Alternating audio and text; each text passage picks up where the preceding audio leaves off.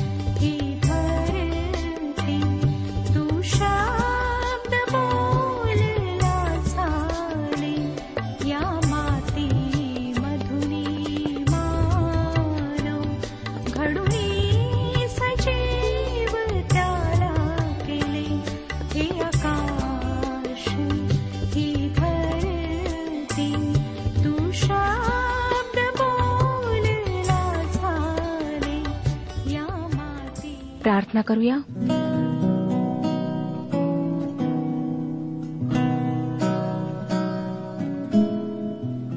हे आमच्या सर्वसमर्थ परमेश्वर पित्या तू आमचा मेंढपाळ आहेस म्हणून आजपर्यंत आम्ही तुझ्या मार्गावर चालू शकलो. तू आम्हाला काहीच उणे पडू दिले नाहीस. आम्हाला तू जे आवश्यक आहे ते भोजन पुरवले आहेस. खरोखर प्रभू जर तू आमची मदत केली नसतीस आमचा मार्गदर्शक तू झाला नसतास तर आम्ही भटकलो असतो. तुझी स्तुती असो की तू आम्हाला अंधारातून प्रकाशात आणलेला आहेस. प्रभू यशू ख्रिस्ताच्याद्वारे आमचा संबंध तुझ्याशी जुळलेला आहे. आज आम्ही तुझी लेकरे आहोत. तू आमचा पिता आहेस. तुझी स्तुती असो प्रभू ह्या सर्व कृपेबद्दल. आज आमच्यामध्ये ज्या काही उणीवा आहेत त्या तू दूर कर. शुद्ध आणि पवित्र जीवन जगण्याकरिता आमची मदत कर. जे आजारी आहेत प्रभू त्यांना स्पर्श करून आरोग्य दे. जे मानसिक रूपाने आज आजारी आहेत त्यांना तू स्पर्श कर. विशेष रीतीने प्रभू त्यांना तू आरोग्य पुरेव. सर्व तरुणांना तरुणींना मी तुझ्या पवित्र हातात देत आहे. त्यांच्याशी तू बोल त्यांना नियंत्रण शक्ती दे. सर्वांना तुझ्या मार्गावर चालण्याकरिता मदत पुरेव. ही लहानशी प्रार्थना प्रभू यशू ख्रिस्ताच्या गोड आणि पवित्र नावात मागितली आहे. म्हणून तो ऐक. आमेन. श्रोत्यानो ह्या दिवसांमध्ये आम्ही स्तोत्रसंहिता ह्या पुस्तकाचे अध्ययन करीत आहोत आणि तेविसाव्या स्तोत्राला सुरुवात केलेली आहे. स्तोत्रकर्ता दुसऱ्या वचनात म्हणतो की तो मला संथ पाण्यावर नेतो किंवा तो मला शांत पाण्याजवळ नेतो. श्रोत्यानो मेंढरे उसळणाऱ्या पाण्याला घाबरतात. आणि त्यांना साचलेले पाणी आवडत नाही. जेथे डुकरे पाणी पितात तिथे त्यांना पाणी प्यायला मुळीच आवडत नाही.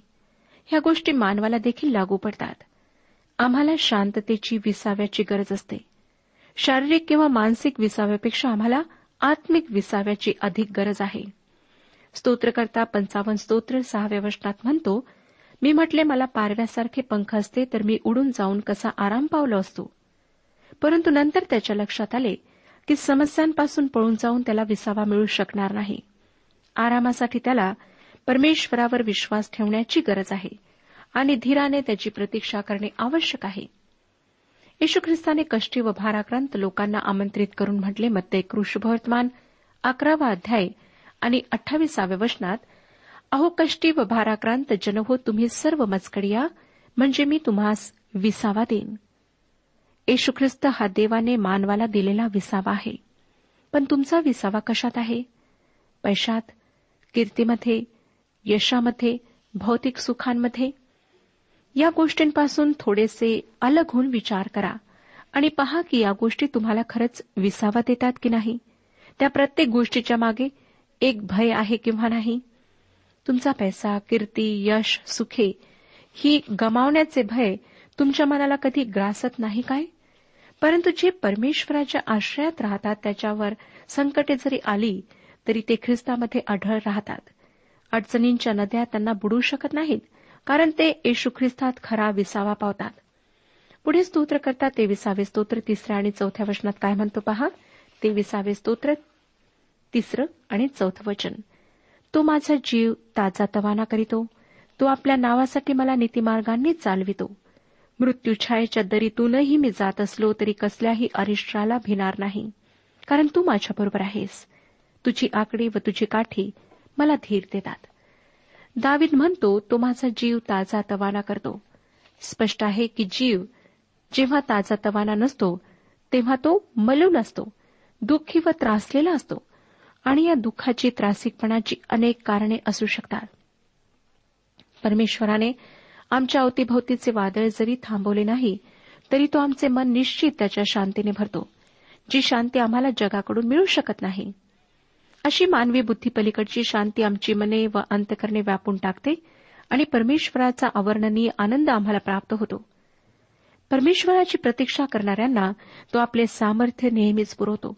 म्हणून यशयाचे पुस्तक चाळीसावा अध्याय एकोणतीस ते एकतीस या वचनांमध्ये प्रभू परमेश्वर आम्हाला सांगतो यशयाचे पुस्तक चाळीसावा अध्याय एकोणतीस ते एकतीस वचने.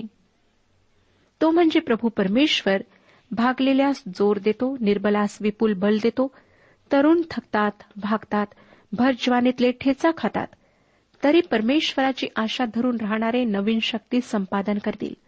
ते गरुडांप्रमाणे पंखांनी वर उडतील ते धावतील तरी दमणार नाहीत चालतील तरी थकणार नाहीत. परमेश्वर आमचा जीव ताचा तवाना करणार आहे असा अनुभव ज्या स्तोत्रकर्त्याला आला तो म्हणाला बेचाळीसावे स्तोत्र अकराव्या वचनात हे माझ्या जीवा तू का खिन्न झालास? तू आतल्यात का तळमळत आहेस? देवाची आशा धर. तुम्हाला दर्शन देऊन माझा उद्धार करीतो म्हणून मी पुनरुपी त्याचे गुणगान गाईन. ह्या स्तोत्रकर्त्याचा जीव खिन्न झालेला होता आणि तो आपल्या खिन्न जीवाला ह्या वचनाद्वारे धीर देत आहे. होय श्रोत्यानो आमचे आप्तस्वकीय आमचे प्रिय मित्रगण आमची भौतिक सुखे आमच्या खिन्न जीवाला ताजेतवाने करू शकत नाहीत. केवळ परमेश्वर जो आमचा मेंढपाळ आहे तो आमचा जीव ताजातवारा करू शकतो. पण आम्ही त्याच्याजवळ ती शांती मागणे आवश्यक आहे. दावीत पुढे म्हणतो तो आपल्या नामास्तव मला नीतीमार्गाने चालवितो. श्रोतानो योहानकृ शुभवर्तमान दहावा अध्याय पंचवीस ते सत्तावीस वचनांमध्ये येशू ख्रिस्त धार्मिक पुढाऱ्यांना जे खरे पाहता त्याचे शत्रू होते. त्यांना म्हणाला योहान कृष्णवर्तमान दहावाध्याय पंचवीस ते सत्तावीस वचनांमध्ये येशूने त्यांना उत्तर दिले मी तुम्हाला सांगितले तरी तुम्ही विश्वास ठेवित नाही.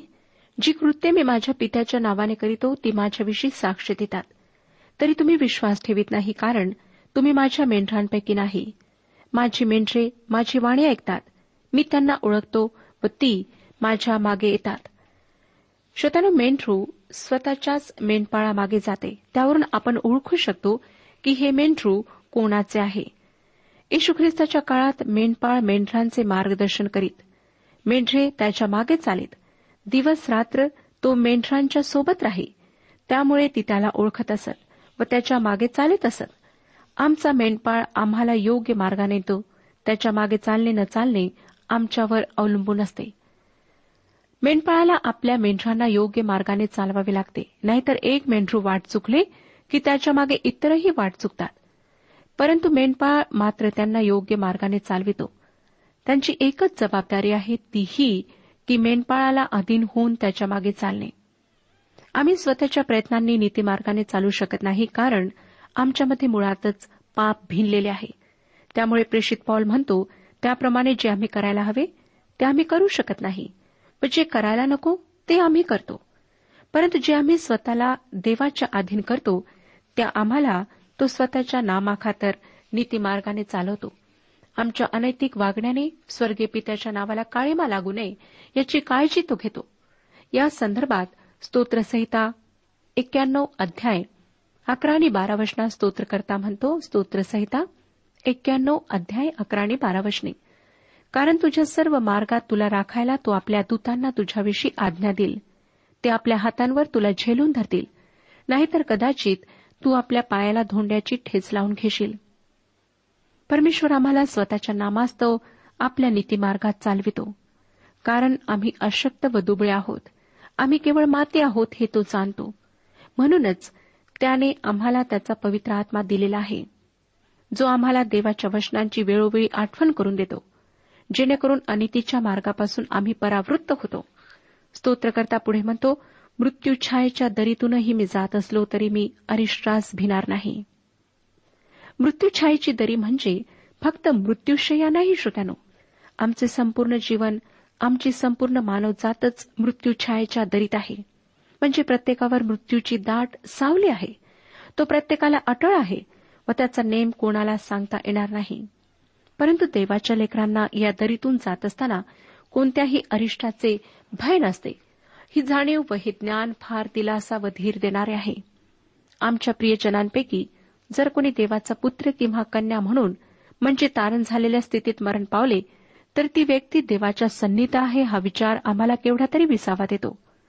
मी कोणत्याही अरिष्टास भिणार नाही कारण तू मजबरोबर आहेस. कोणत्याही परिस्थितीत परमेश्वर आमच्यासह आहे हा विश्वास आम्हाला धीर देतो. मग तो प्रसंग मृत्यूचा असला तरी हरकत नाही. परमेश्वराची पवित्र समक्षता आम्हाला त्याही प्रसंगात धीर देते. स्तोत्रकर्ता पुढे म्हणतो तुझी आकडी व तुझी काठी मला धीर देतात.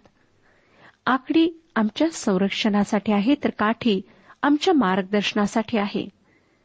परमेश्वराचे रक्षण व त्याचे मार्गदर्शन या दोन्ही गोष्टींची आम्हाला गरज आहे. मी देवाची स्तुती करते श्रोत्यानो की त्याने बऱ्याच वेळेला माझ्या जीवनात त्याच्या काठीचा उपयोग केला जेणेकरून त्याच्या मार्गावर मी चालावे. आम्हाला याच गोष्टी जीवनामध्ये जीवन जगण्यासाठी धीर देतात. जेव्हा परमेश्वर बत्तीसाव्या स्तोत्राच्या आठव्या वचनाद्वारे मला म्हणतो मी तुला बोध करीन व ज्या मार्गाने तुला गेले पाहिजे तो मार्ग तुला दाखवीन तेव्हा मला खरोखर मोठा धीर प्राप्त होतो. कारण अशा वेळेस माझे पाऊल वाकडे पडणार नाही मी परमेश्वराच्या मार्गात चालेन हा विश्वास मला स्थैर्य देतो. तेविसावे स्तोत्र पाच आणि सहा वचने पुढे सांगतात तू माझ्या शत्रूंच्या देखत माझ्यापुढे ताट वाढितोस. तू माझ्या डोक्याला तेलाचा अभ्यंग करीतोस. माझे पात्र काठोकाठ भरून वाहत आहे. खरोखर माझ्या आयुष्याचे सर्व दिवस मला कल्याण व दयाही लाभतील आणि परमेश्वराच्या घरात मी चिरकाल राहीन. श्रोत्यानो ही वचने तृप्ती आशीर्वाद यांच्याविषयी आहेत. आनंद व्यक्त करणारे आहेत. मेंढपाळाच्या हृदयातील आनंद आणि आशा हे प्रकट करतात. तू माझ्या शत्रूंच्या देखत मज पुढे ताट वाढितोस. ह्या ठिकाणी परमानंद फलदायित्व आणि परिपूर्णता आहे.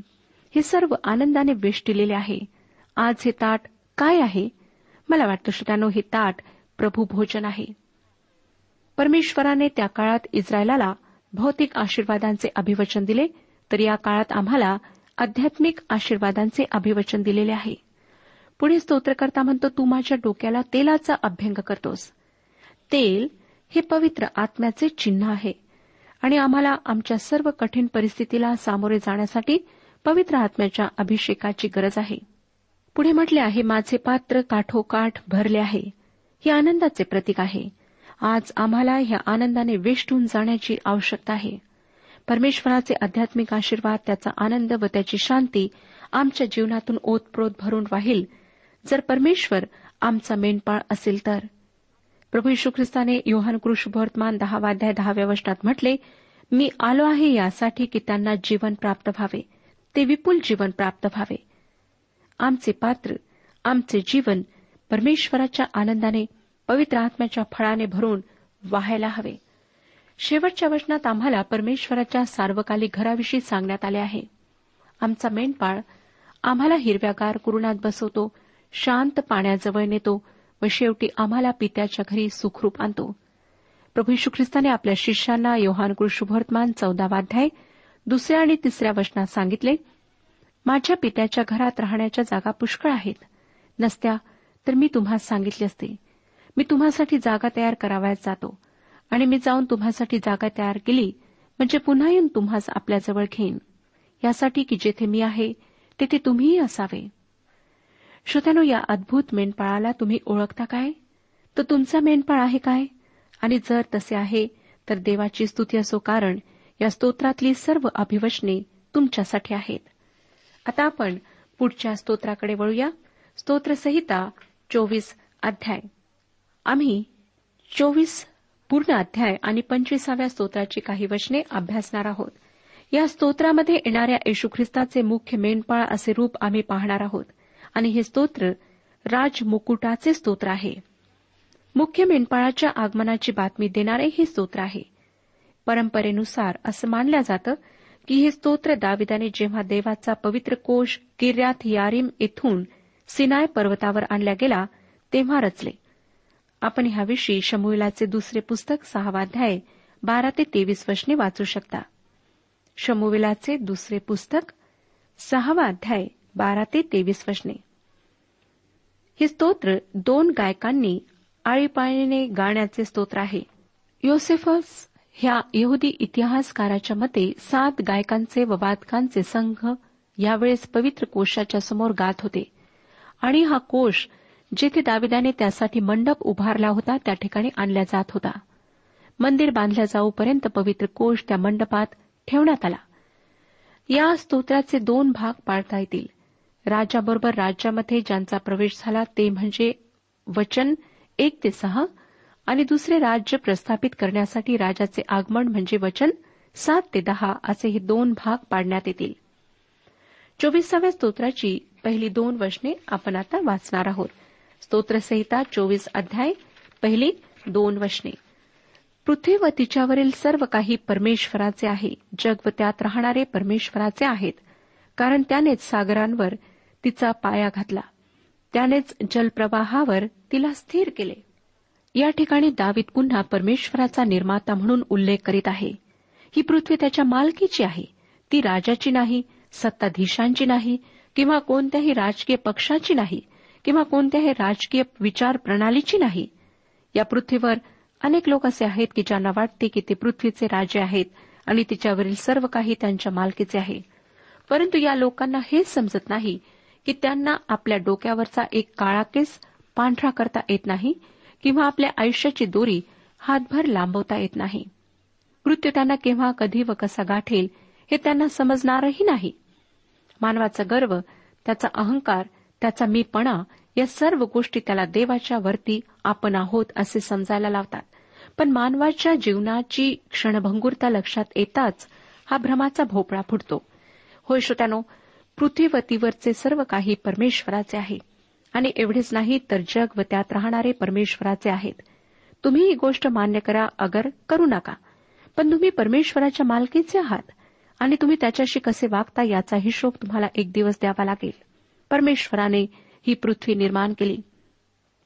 उत्पत्तीचे पुस्तक पहिला अध्याय नऊ आणि दहा वचनात म्हटले आहे मग देव बोलला आकाशाखाली जलांचा एके स्थळी संचय हो व कोरडी जमीन दृष्टीस पडो. आणि तसे झाले. देवाने कोरड्या जमिनीस भूमी म्हटले व जलांच्या संचयास समुद्र म्हटले. देवाने पाहिले की हे चांगले आहे. चोवीसावे स्तोत्र आणि तिसरं वचन आम्हाला सांगतं परमेश्वराच्या डोंगरावर कोण चढेल? त्याच्या पवित्र स्थानात कोण उभा राहील? हा प्रश्न एकट्या गायकाने विचारला आहे. परमेश्वराच्या पवित्र स्थानी कोणाला जाण्याची परवानगी आहे असा तो प्रश्न आहे. आणि त्याचे उत्तर पुढच्या वचनात अर्थात चौथ्या वचनात आम्हाला मिळते. ज्याचे हात स्वच्छ आहेत आणि ज्याचे मन शुद्ध आहे जो आपले चित्त असत्याकडे लावित नाही व कपटाने शपथ वाहत नाही तो. शतानू या वचनामध्ये वर्णन केलेला माणूस सापडणे शक्य नाही. परंतु तरीही तुम्ही व मी परमेश्वराच्या पवित्र स्थानात येशू ख्रिस्ताद्वारे प्रवेश करू शकतो. कारण की त्याच्यावरच्या विश्वासाद्वारे देवाच्या कृपेने आम्हाला ख्रिस्ताचे नीतिमत्व प्राप्त झाले आहे. जेव्हा आमच्या विश्वासाने आम्ही ख्रिस्ताला धारण करतो तेव्हा परमेश्वर आमच्या पापांकडे नाही तर ख्रिस्ताकडे पाहतो. त्याच्याद्वारे आम्हाला प्राप्त झालेल्या नीतिमत्वाकडे पाहतो आणि आम्हाला तो शिक्षा करीत नाही. केवळ ख्रिस्तामुळेच आम्ही देवाच्या पवित्र समक्षतेमध्ये येण्याचे धाडस करू शकतो. पाच आणि सहा वचने. त्याला परमेश्वरापासून आशीर्वाद मिळेल आपल्या उद्धारक देवाच्या हातून तो नीतिमान ठरेल. त्याला शरण जाणारे हेच लोक होत. हे याकोबाच्या देवा तुझ्या दर्शनासाठी उत्सुक असलेले ते हेच. श्रोत्यानो स्पष्ट आहे की ख्रिस्ताचे नीतिमत्व धारण करणाऱ्यांना परमेश्वर आशीर्वाद देतो तो त्यांना विश्वासाच्याद्वारे ख्रिस्तामध्ये नीतिमान किंवा धार्मिक ठरवितो. आणि ज्यांना देवाच्या या दयेचा व कृपेचा अनुभव आला आहे जे त्याला शरण गेले आहेत तेच देवाच्या दर्शनास उत्सुक असतात. चोवीसावे स्तोत्र दुसरा भाग आपण आता पाहणार आहोत. याही भागामध्ये प्रश्न विचारणारा गायकांचा एक समूह आहे व त्याला उत्तर देणारा गायकांचा दुसरा समूह आहे. सातवे वचन अहो वेशींनो आपल्या कमानी उंच करा पुरातन पारांनो उंच व्हा म्हणजे प्रतापशाली राजा आत येईल. यावर गायकांचा एक समूह उत्तर देतो. वाचूया श्रोत्यानो आठ आणि नऊ वचने हा प्रतापशाली राजा कोण? बलवान व पराक्रमी परमेश्वर युद्धात पराक्रमी परमेश्वर तोच. अहो विष्णू आपल्या कामानी उंच करा. पुरातन द्वारांनो उंच व्हा. म्हणजे प्रतापशाली राजा आत येईल. या गायनानंतर दरवाजातून आणखीन एक सूर विचारतो हा गौरवी राजा कोण? असं वाटतं की या प्रश्नाला सर्व वाद्यवृंद व गायकवृंद एका सुरात उत्तर देतात. ते उत्तर दहा वचनात आहे. हा प्रतापशाली राजा कोण? सेनाधीश परमेश्वर हाच प्रतापशाली राजा. मला वाटतं की हा उतारा दोन घटनांविषयी आहे. एक तर प्रभू येशू जेव्हा स्वर्गात परतला तेव्हाचे चित्र आहे आणि तो पृथ्वीवर पुन्हा येईल तेव्हाचेही हे चित्र आहे. श्रोत्यानो हा प्रतापशाली गौरवी राजा पुन्हा येणार आहे. आम्ही आमच्या सनातन रूढी व चुकीच्या कल्पना व परंपरा यांचे दरवाजे उंच करून त्याचा प्रवेश आमच्या अंतकरणात होऊ द्यायला पाहिजे. हा प्रभू सैन्यांचा देव परात्पर प्रभू गौरवशाली राजांचा राजा आहे. त्याचे आमच्या अंतकरणात भव्य स्वागत करावे असे तुम्हाला वाटत नाही काय? आतापर्यंत आम्ही स्तोत्रसंहितेतल्या पहिल्या चोवीस स्तोत्रांचा अभ्यास केला. या स्तोत्रांमधून व्यक्त होणारे तारणाऱ्या ख्रिस्ताचे चित्र आपण पाहिले. आता या पुढची स्तोत्रे आपण अभ्यासणार आहोत. पंचवीसाव्या स्तोत्रापासून ते एकोणचाळीस या स्तोत्रापर्यंत आम्हाला विशेष रीतीने दाविदाचे वैयक्तिक अनुभव वाचायला मिळतात. ही स्तोत्रे पूर्वीच्या स्तोत्रांपेक्षा अधिक वैयक्तिक पातळीवरची आणि जवळची वाटणारी आहेत. याही स्तोत्रांमध्ये काही अंशी पुढील काळी इस्रायलच्या अवशिष्ट लोकांच्या स्थितीविषयी विदित झालेले आहे. परंतु आजच्या आमच्या जीवनाकरिता देखील या स्तोत्रांमध्ये संदेश आहे आणि आजही ही स्तोत्रे आमच्या जीवनावर प्रभाव टाकतात. एखाद्या त्रासलेल्या जीवाकरिता ही स्तोत्रे फार दिलासा देणारी आहेत. धीर देणारी आहेत. पंचवीसाव्या स्तोत्राची पहिली दोन वचने वाचूया. स्तोत्रसहिता पंचवीस अध्याय पहिली दोन वचने. हे परमेश्वरा तुझ्याकडे मी आपले चित्त लावितो. हे देवा तुझ्यावर माझी श्रद्धा आहे. माझी फजिती होऊ देऊ नको. माझ्या वैऱ्यांना माझ्यावर विजयी होऊ देऊ नको. दावीद परमेश्वराशिवाय इतर कोणाकडेही आपले चित्त लावित नाही. कारण त्याला माहीत आहे की कोणाकडूनही त्याला हवी ती मदत मिळणार नाही. जो आकाश व पृथ्वी यांचा निर्माण करता तोच परमेश्वर त्याचे सहाय्य करणार आहे. श्रोत्यांनो मदतीसाठी दावीत केवळ देवावर विसंबून राहायचा. आता आपण तिसरं वचन वाचूया. तुझी कास धरणारा कोणीच फजित होत नाही. निष्कारण कपट करणारे फजित होतात. दाविदाला अनुभवाने माहीत आहे की प्रभू देवावर अढळ श्रद्धा ठेवून चालणारे लोक कधीही फजित होत नाहीत. चौथ्या आणि पाचवे वचन हे परमेश्वरा तुझे मार्ग मला दाखव. तुझ्या वाटा मला प्रगट कर. तू आपल्या सत्पथाने मला ने मला शिक्षण दे. आम्हा प्रत्येकासमोर दोन मार्ग खुले आहेत. एक जगाने आखून दिलेला रुंद व पसरट मार्ग आणि दुसरा देवाचा मार्ग जो अरुंद आहे खडतर आणि कठीण आहे. निवड आमची आहे श्रोतानो. आज ह्या मार्गापैकी आपण एक मार्ग निवडू शकता. आता आपण सहावं वचन वाचूया. हे परमेश्वरा तू आपला कळवळा व वात्सल्य आठीव ती पुरातन काळापासून आहेत. या ठिकाणी लक्षात घ्या की दावीद परमेश्वराला त्याच्या स्वतःच्या चांगुलपणाची आठवण करून देत नाही. तर तो म्हणतो की देवा वात्सल्य व कळवळा हे तुझ्या स्वभावाची वैशिष्ट्य आहेत. त्यांना स्मरून तू माझे सहाय्य कर. श्रोत्याला तो स्वतःचे सद्गुण नव्हे तर परमेश्वराचे सद्गुण पुढे मांडत आहे आणि म्हणत आहे की या सद्गुणांस्तव परमेश्वराने त्याचे सहाय्य करावे. मला वाटतं आमच्या प्रार्थनांमध्ये आम्ही अशाच प्रकारे देवाजवळ विनंती करणे योग्य आहे. कारण देवापुढे आमची पात्रता आमचे सद्गुण आमची सत्कृत्ये मातेपोल आहेत. परमेश्वर आपल्या सर्वांस आशीर्वाद देऊ. आजच्या उपासना कार्यक्रमात परमेश्वराच्या जिवंत वचनातून मार्गदर्शन आपण ऐकलं. आजच्या या वचनातून आपणास काही आशीर्वाद मिळाला असेल यात काही शंका नाही. सदैव जीवनविषयक काही शंका असल्यास किंवा काही प्रश्न असल्यास किंवा काही प्रार्थना निवेदन असल्यास पत्राद्वारे आम्हास अवश्य कळवा. आम्हाला अगदी आनंदच होईल. पत्र व्यवहारासाठी आमचा पत्ता लिहून घ्यावा. कार्यक्रम उपासना पोस्ट बॉक्स क्रमांक एक शून्य दोन बेझनबाग नागपूर पिनकोड क्रमांक चार चार शून्य शून्य शून्य चार. आमचा ईमेल अॅड्रेस आहे Marathi T T B at radio eight eight two dot com. Email address पुन्हा एकदा ऐका. Marathi T T B at radio eight eight two dot com बरं तर आता इथंच थांबूया कारण आपल्या कार्यक्रमाची वेळही संपत आलेली आहे. पुन्हा आपली भेट आपल्या पुढल्या कार्यक्रमात तोपर्यंत नमस्कार.